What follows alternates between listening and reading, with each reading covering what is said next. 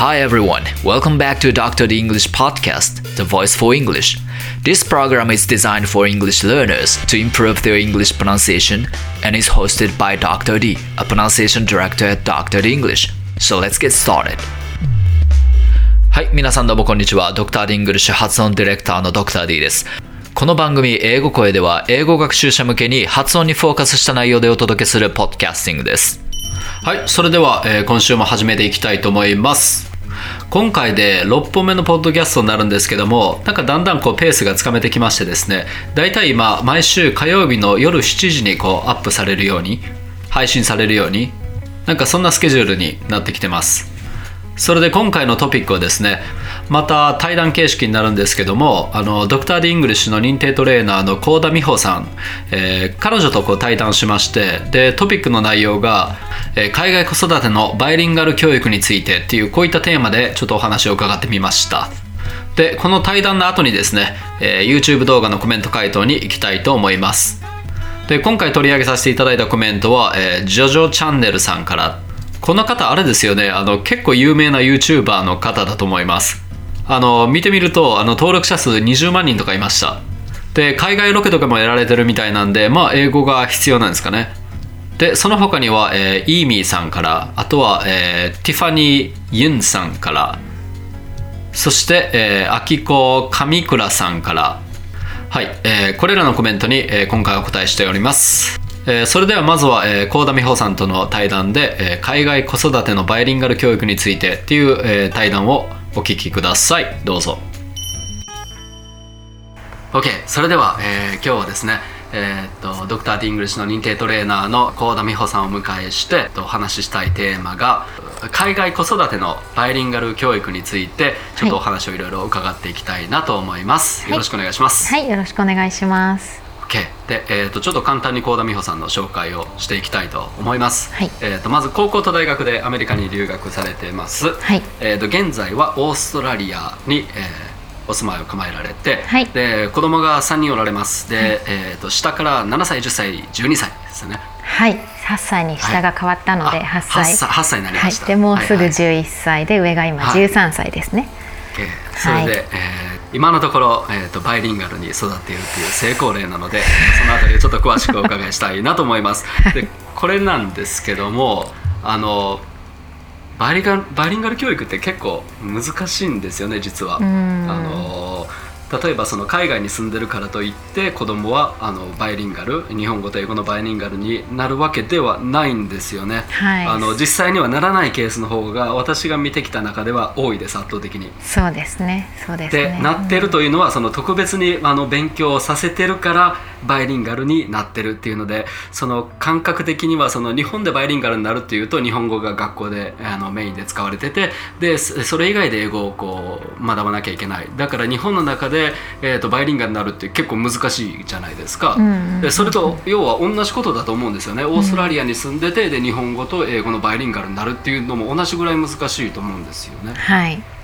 難しい。で日本うんの日本の場合だとそのまああのカップルであの奥さんが、まあえー、と日本人でで旦那さんがアメリカ人っていうパターンででも大体の子供って英語喋れないんですよ。日本に住んでると。だからやっぱりそそれと同じぐらいその逆のパターンでも難しいっていうことなんですよね。はい。そんな中で3人も、えーバイリンガルに育ってるというのはもうものすごい快挙。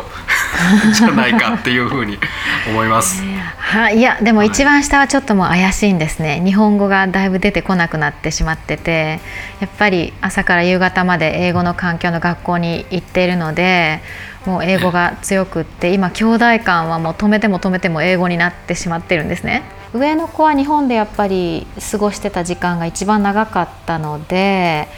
一番日本語もしっかりまだまだ覚えてるし日本語の方が楽っていうぐらいでうん。真ん中がちょうど半々ぐらい。でもやっぱり学校で習ってくる単語とかはやっぱり日本語で言えないけど英語で言えるっていうことがうんうん。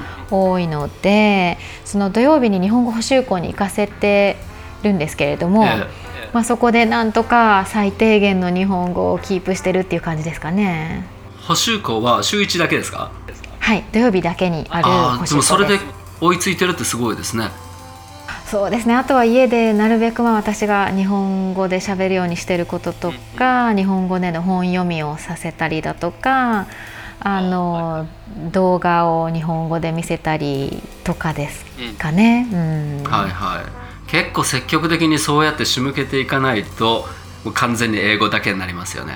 そうです。無理です、発音もなんか曖昧になってきますしやっぱり語彙力がつかないですね。限られた言葉しか私はやっぱり家の中で使う言葉って決まってくるので、うんうん、同じようなことは分かるけれども新しい単語とかを使うとやっぱり分からなくなってますね、はいはい、うん。もちろん全員一緒にいる時っていうのは英語になりますよね。そうででも私が喋ってる時は日本語です。でも兄弟だけだと英語が多かったりしてますね。でちなみに、えーと、一番上のお子さんというのは日本で育ったんですか？ある程度は。えーと、そうなんです。幼稚園の年中年長と小学校1年生までを日本で過ごしてきたので日本語のベースがしっかりありますね。そうですね。うん。その時は全員日本だったんですか？家族全員日本で生活してたわけですか、はい、はい、そうです。大阪はい大阪です、豊中です、はいはいで一番下はやっぱりこっちで幼稚園を行き始めたので幼稚園行く前までの方が日本語を喋ってましたね、うんうんうん、で幼稚園行き始めても小学校入ってもう9時こっち9時から3時半なんですけどもう英語漬けになると習ってきたことをやっぱり説明してっていうと英語の方が言いやすいってなって英語でいろんなことを説明できるけど日本語で言ってっていうと。「で」とか「わ」とかは日本語なのにその間の単語は全部英語になりますね。なかなかトリッキーなことやりますね。そうなんです。今日ね、スクールでね、クラスでねとか、ティーチャーがねとか。でもしょうがないって言ったらしょうがないですよね。全部その、名詞は全部だって英語じゃないと分かんないですよね。そうなんです。そこがだから、うん、で私がそれを、え学校で先生が何？みたいな感じで言っていかないと せめて聞き取りはできるようになってほしいので。うんうん、うん。バイリンガルに育てたいなって思ったのは一番大きい理由って何かあるんですか？いややっぱり勉強も社会に出てからもいろんな意味で自分に役立つんじゃないかなって思いますやっぱり世界の人とうんコミュニケーションが取れてこうやりたいことの幅が広がったりだとか、あと自分で2つの言語がしゃべれるっていう自信っていうのは、まあ、大きいものだと思うんですね。なのでうん単に勉強で役立つからっていうのもやっぱり社会に出た時に役立つかなと。うんはいはいで、まあ、自分の中でもその両方の言葉を習得するっていうのは言葉だけじゃなくてやっぱり文化面とか考え方とか国民性とか、うん、まあ、いろんなものも身につけるのでそのその子自体がなんだろう人間的に大きくなるっていうとおかしいですね。なんかこう視野が広くなる、うん、って思うんです。そうですね、うん、2つの国の価値観を持つことになりますもんね。うん、うん。じゃあ基本的にはあれですよね、えっ、ー、と就学するまではもうずっとこう日本語で接してきたわけですもんね。うん、そうですね。うん、で逆に日本に住んでた時は英語が全くできなかったので逆に日本にいる時は英語の絵本を私が読んで読み聞かせたりだとかなんとか英語ができるようにって思ってたんですけど、はい、もうイエスノー以外は全くできずに えー、英語で何か話しかけられたも「は？何?」みたいな感じだったんですね。はいはい、でそれがこっちに来るともう早いですね。やっぱり頭がスポンジ状態でどんどん吸収してどんどん日本語忘れていくみたいな感じで、うん、もう恐ろしいので、まあ、日本語を週5週1回だとやっぱり厳しいのでそれ以外のまあ日頃に。NHK のなんか理科とか社会とか算数とか国語を動画でこう年齢に合ったものが見れたりするんですね。ちょっとした勉強で。でそういうのを10分15分とかあの家で毎日見たりとかして、うん、うん、家の中で使わないこう語彙力をつけたりとかできるようにはしてるんですけど、はいはい、やっぱり使わないと発しないと聞いてるだけだとね、うん、難しいですよね。そうですね、うん、使わないと、もちろんお父さんと喋る時は英語ですもんね。そうですね。はい、ね、うん、お母さんと喋る時だけ日本語っていうふうになります。はい日本語。でも末っ子はなんかもう、うん、日本語と英語混じりみたいな。はい、はい、はい、一番やばいです。ああこの先どういうふうにしていきます？ねえどうしましょでも週一で補習校には行ってるんですよね。はい。週一で補習校とその宿題と、でもこのままだともうどどんどんどんどん英語が増えるのでやっぱり兄弟間で英語禁止みたいなルールを作らない限り日本語を使う機会が少ないので、はい、なんかそうですね。世の中でルールを決めるとかしないとうん、難しいでしょうね。うん。そうですね、うん。結構頑張んないとできないですもんねそれは。そうです。そうですね、うん。うんでまあいつも里帰りすると地元の小学校にこう体験入学みたいな感じで23週間お世話になってるんですね。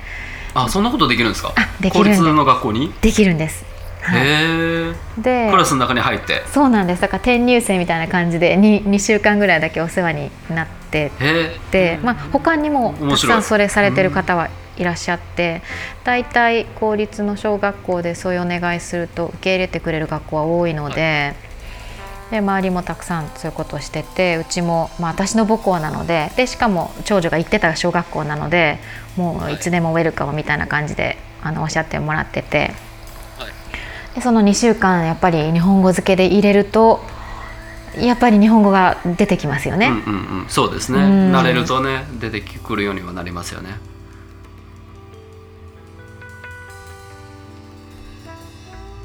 うんうん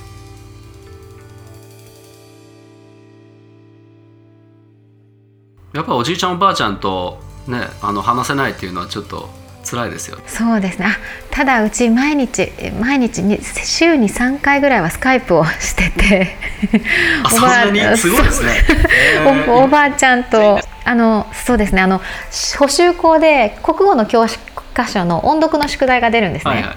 でその音読の宿題をおばあちゃんに聞いてもらっててスカイプでそう。でそれで読み方を教えてもらったりだとかその音読をする時間は必ず設けてるので、うんうん。うん、おじいちゃんおばあちゃんは嬉しいですねそうすると。喜んでると思います。そうですね。はい、うん。そうですね。はい。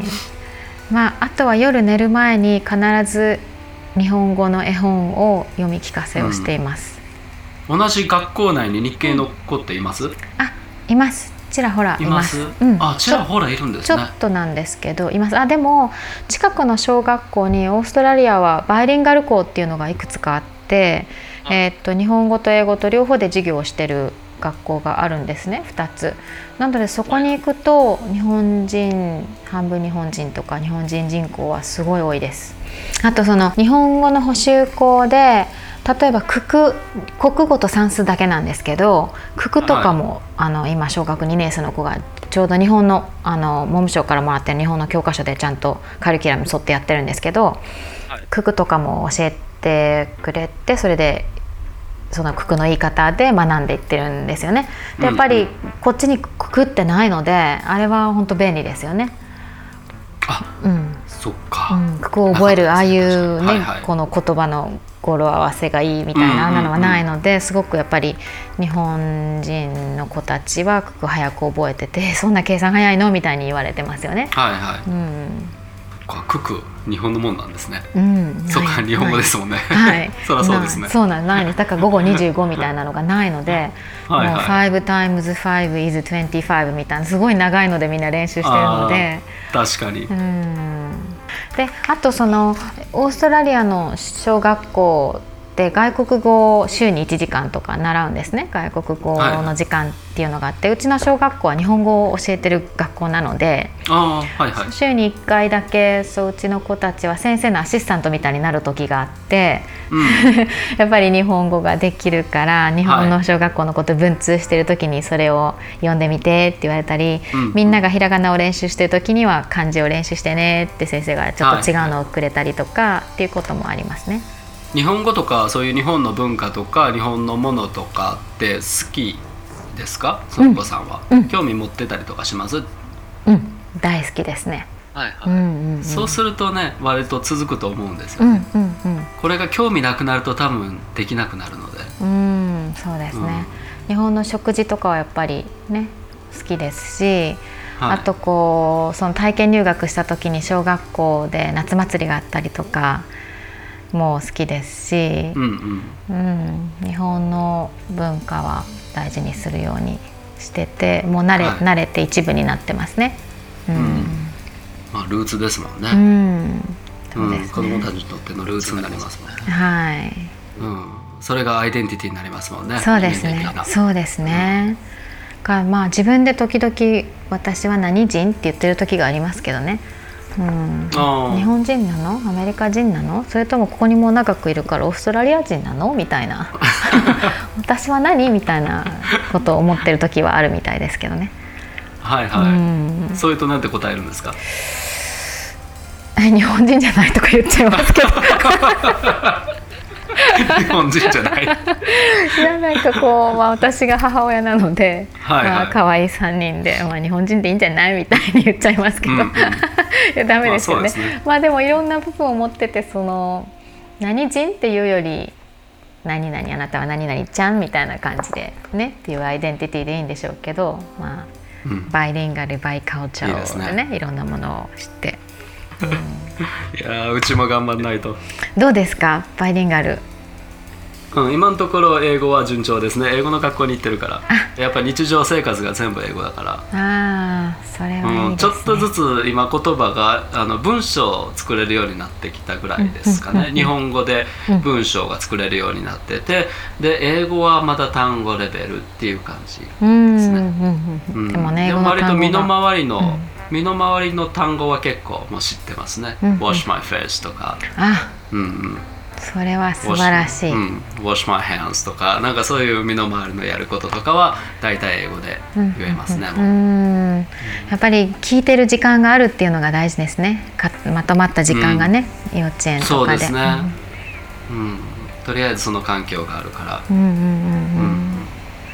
ね、小さいうちから両方の音に慣れてるとねそのそうですね。後々も、うん、音は入ってきやすいし、うん。発発音もね両方きれいになりますよね。そうだとね、うん。うん、そう英語の音にまずは馴染んでもらえれば、うん、いいかなっていう感じですかね、うんそうするとまあ後が楽だと思うんで、うん。うん、うん、そうで全部カタカナで埋めちゃうとこれは後から苦労するパターン、はいそうですね。はい、なるべくカタカナは埋めたくないんですうよ、ん。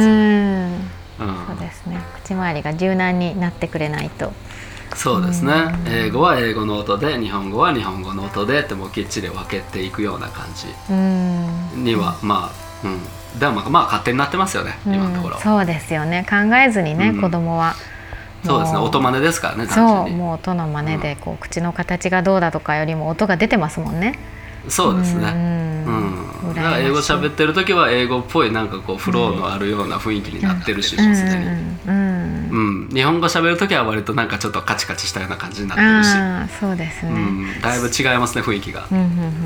うん、そのうちなんか顔の表情とか態度も変わってきますよね。日本語喋ってる時はなんかペコペコしてるのに 英語の時はこう喋ってる時はドーンとしてる。そうそうそうそう。なんかそれすらも変わって私自分も違うなあありますと思いますのでうん。あ本当ですか？そうです。はい。はいはい。ありがとうって言うべきところを日本語ではごめんねって言ったり英語ではさ、えね「サンキュー」なのになんか、うん。日本語だと「ありがとう」のところ「あすいません」って言う言うじゃないですか。あありがとうございます。ちょっと縮こまった感じになって英語の時だと割と自然な感じでさらっと言うっていうような。そうね。うん、確かに雰囲気の違いありますよね、うん。言葉の。そうです、ん。態度もねなんか顔の表情も違うような気がするので。お子さんとかどうですか？そういうのってあります？日本語喋ってる時はなんか日本語喋ってる時の雰囲気と英語喋ってる時の雰囲気でちょっと違うっていうようなそうですねそうですね。なんかこ声がまずなんか声が違いますね。やっぱり英語の時はうるさいです。あ 声が大きくってなんかすごい響いた声でやっぱり喋るので、はうん。そうですね。違いますねまず、うん英語はもうバーッとこう声出して喋れますもんね、うん。もう息をバーッと出して声バーッと出してでつなげて喋るから結構勢いがつくけども日本語ってそういうなんかバーッとした勢いっていうのはないですもんね、日本語には、うんうんうん。うん日本語の方がなんかかっちりしてるから、高い声でこう喋っててうん、うんそのおなんだろう声の大きさも態度の大きさみたいなものなんかないっていうか。うん、確かに でも結構掴んでますね。そうですね。自然とそうなってますすねよね。でも、うん。うん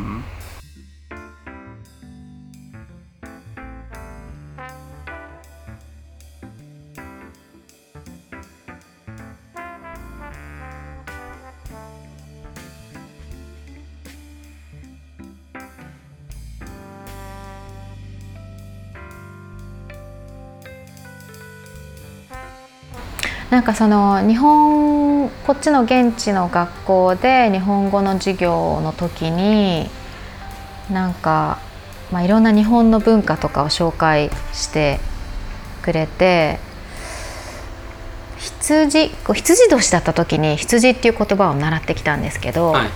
今日ママこんな単語習ってきたよ羊って言われて。羊いやいやいやいや。いやいや羊でしょ？みたいな。まあなのでこうねそういう変なアクセントがつかないようにねしていかないと。こっちでこっちで変に習っちゃうと、ねあ困りますね。ー。あそっかそっか。先生自体が多分羊って言ってるから。そう。言いやすいんでしょうね。きっと羊っていうのはうん多分生徒たちが言えないんでしょうね。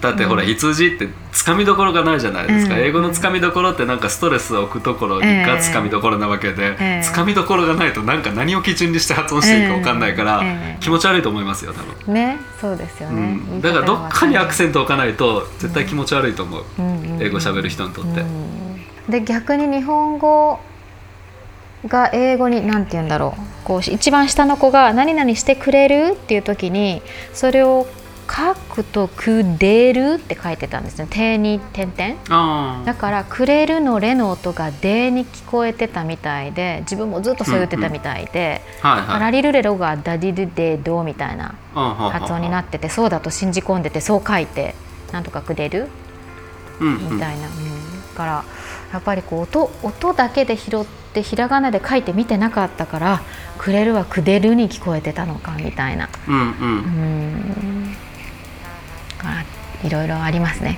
難ありですけど。でもなんか大人になって気づいたみたいな同じ日本語の中でもありましたけどね。ああそうです、ね、ずっと音でしか知らなかったものをなんか漢字でこう書くんだとか文字に起こすとあこうなってたんだ、ええええええ。まあ、あ後で発見することって結構ありますけどうんね、うん言葉は。うんうんそうですね、そうですね。OK まあ、そろそろじゃあはいというわけでですね今日は、えー、高田美穂さんをお迎えしていろいろあのバイリンガル教育えーどんなことをあやって日本語をキープしているのかっていうお話を伺ってみましたありがとうございますありがとうございましたはい、それでは続きまして YouTube 動画コメントの回答に行きたいと思います。えーまずは、えー、ジョジョチャンネルさんからで、えーコメントのついた動画が超速い英語スーツの、えー発音にチャレンジっていう、えー一番新しい動画ですね。で、質問内容が So you're gonna have to wait in line のところだけ何回聞いても聞こえません。でこのコメント欄なんですけどもちょっとコメント合戦みたいな感じになっててあのその次に返信してる方が、えーだって「それ gonna have to」なんて言ってないですもん。投稿者さん自身が聞き取れてないんでしょうかね。っていうような感じでこう返信されててうん言ってるんですよね。はい。でその次の、えーコメントの方が、えー一泊で「You're gonna have to」って言ってますよ。って言ってさらにそれにこう返信がついて、えージョジョチャンネルさんが「えーマジっすか？どうやったら聞こえますかね?」っていう風に返してらっしゃいます。そうですね。そしたらまずこの部分のちょっと音声を聞いていただきたいと思います。ちょっとここで今から流します。どうぞ。I've got three cases in front of you, so you're gonna have to wait in line. No. まあこの部分なんですけどもね。あのなんかその彼女の声自体もちょっとこう潰れちゃってるところありますよね。I've got three cases in front of yours you're gonna have to wait in line. みたいな。なんかこんな感じでかなりボソボソボソっと話してるんですよね。なので、えーこの So you're gonna have to のところ、まあ、はっきり発音すると So you're gonna have to wait in line みたいな感じになると多分聞き取れると思うんですけどもこれがもうちょっとくちゃっとなってるんですよね。So you're gonna have to wait in line でこういうのって本当にもう雰囲気で聞き取るしかないんですよね。あの特にこの So you're gonna have to のところとかってそのあまりこう重要なキーワード含んでないわけじゃないですか。だからそういうところって本当にあの日本語でもそうだと思うんですけどもなんかちょっとこうかなり崩して発音するんですよね。でもその後に来るこう wait in line のところっていうのは多分こう聞き取れると思うんですよ。割とゆっくり発音してるので。だからこのセンテンスの場合は本当にあれですね。Three cases. まあ3つの事件抱えてるっていうのと、えー in front of yours あなたの前にっていうのと、えー wait in line. だからこうちょっと待てよっていうところと。まあここら辺をこう中心に聞いていってですねあとはもうその例えば you're gonna have to とかこういったこう言い回しを知ってればなんとなくそのカバーできるものなので結局この辺はしっかり聞くというよりかはもう連想で補うしかやっぱりないんですよね。じゃあまあせっかくなのでここでちょっとこの So you're gonna have to wait in line のこの言葉が崩れていくその段階をちょっと練習していきたいと思いますまず超ゆっくり発音してみます So you're gonna have to So you're gonna have to wait in line So you're gonna have to wait in line So you're gonna have to wait in line So you're gonna have to wait in line So you're gonna have to wait in line I've got three cases in front of yours. You're gonna have to wait in line. どうでしょう？キャッチできますでしょうか？じゃあもう一回、えー彼女のセリフをちょっと聞いてみてください。どうぞ。I've got three cases in front of you, so you're gonna have to wait in line. No. はい、まあこんな感じで、それでは、えー次の質問に行きたいと思います。えーイーミーさんから日本語のサブタイトルも一瞬でいいから載せてもらいたいです。そう、あの、こういったコメントって結構いただくんですけども、あの視聴者の方がですね、あのボランティアでたまにこうコメント欄にあの書いてくれるんですよ、その日本語訳を。それなんかすごいありがたいなと思ってて。で、日本語訳ってその実はあのセリフの部分をこう丸々 Google でこう検索するとあの比較的出てくるんですよね。だからそういうものをちょっとこうコピペしたりとかしてよくそのコメント欄にこう貼り付けてくれてたりとかするんですけどもあのできればそんな感じでやっていただけるとありがたいかなと思いますもう動画ではこうひたすら音に集中したいのでそれ以外の情報はできるだけこう排除していきたいなっていうふうに思ってます。まあ日本語にした瞬間にちょっとこうあの言葉の雰囲気とかも変わっちゃうんですよね。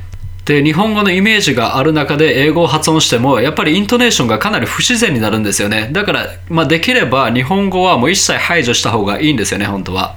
発音的には。まあそういった理由もあってあの和訳っていうのはまあ一切動画ではやってないっていう感じです。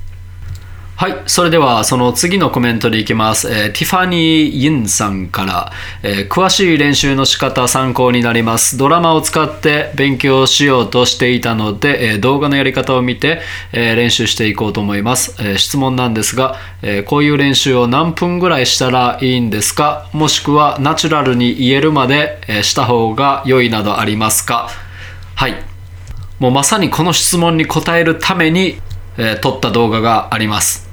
えータイトルは英語は100回フレーズを練習して初めて自分の言葉となるっていうものなんですけども、まあ、あの Google 検索でドクター D100 回練習とかみたいな感じで検索かけてみてください。そうするとあの必ず出てきます。でこのタイトルの通りあの自分の言葉になるまでもう100回ぐらい練習してください。で初めのうちはそのフレーズが自分の言葉になるまで100回ぐらい練習しないと、えーいけないかもわかんないけどもあのそのうちそれがあの70回50回、えー30回10回。で最終的にはもう5回ぐらい練習したらもう自分の言葉としてあの自分で完全に自分の中にこう吸収できるようにあのなってきます。なのでまあとりあえず練習あるのみっていう感じですね。はい。まあそんな感じで、その次のコメントに行きたいと思います。えー、あきこ上倉さんからで、えー無料動画、有料動画とありますし、えーオンライン講座も興味あります。まずは、えー有料動画で勉強してから、プライベートレッスンに入っていくのがスムーズに学べるんでしょうか？っていう、えー質問をいただきました。そうですね。あの、無料動画っていうのはおそらくこの、えー YouTube で配信してるものだと思います。はい。で、有料動画っていうのは、あの、まあ、公式サイトから行けるその動画コースっていうのがあるんですけどもその動画コースっていうのはそのドクター・ D・イングリッシュの公式発音テキストがあるんですけどもあのそれに沿ってこう私が、えー順を追ってこうレクチャーしているものですね。それを動画で見られるっていうやつです。でまた、えープランによっては、まあ、テキストと、え練習用の MP3 のオーディオもついてきます。まあ、これの利点っていうのは本当にこう順を追ってしっかりコース仕立てで、えー勉強できるっていうところだと思います。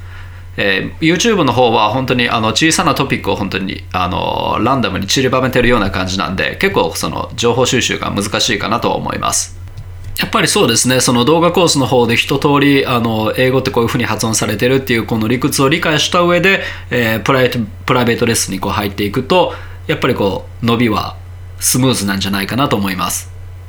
はい、それでは次の質問に行きたいと思います。えー、SATM さんからの、えーコメントで、えー動画はネイティブ発音の音の変化、リダクションの、えー代表的な例っていう動画についたコメントです。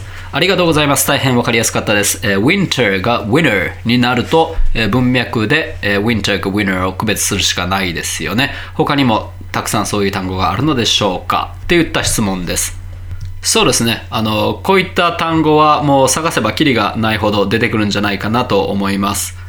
やっぱり日本語でもそうですけどもネイティブってある程度こう発音を崩してあの話すじゃないですか。そうするとこう話の流れがこうつかめてないとなかなかこう全ての言葉キャッチするっていうのは難しいと思うんですよね。まあだからなんですけどもあのいつもこう動画でお話ししてるようにリスニングのコツっていうのはそのストレスを置いてる言葉をこうピックアップしていくわけです。でそれをこう頭の中でつなげていくわけですね。でそれをそれでこうストーリーを追っていくっていうような、えー、思考で聞くようにする、えー、これが結構大切なコツになってくるわけなんですよ。まあ、あとアメリカ発音で言うとその特徴としてはその t の音がまあ濁ったりとか消えたりとかする。でそれによって多少こうあのニュアンスが変わってくる。とかっていうのはよくありますよね。例えば important っていうのが important になったりだとか internet っていうのが internet って言ったりだとか a search on internet みたいな感じで発音されたりとかよくしますよね。まあこういったレベルのものは、まあ、あらかじめこういうふうに発音されるんだっていうことを知っておくこともまあ大事なんじゃないかなと思います。はいそんなわけで、えー、今回の YouTube についた動画のコメントの回答を行いました。はい、こんな感じでですねあの YouTube についたコメントに対して答えていきますのでどしどし動画にもコメントをお寄せください。それではまた次回のエピソードでお会いしましょう。See you next time. バイバイ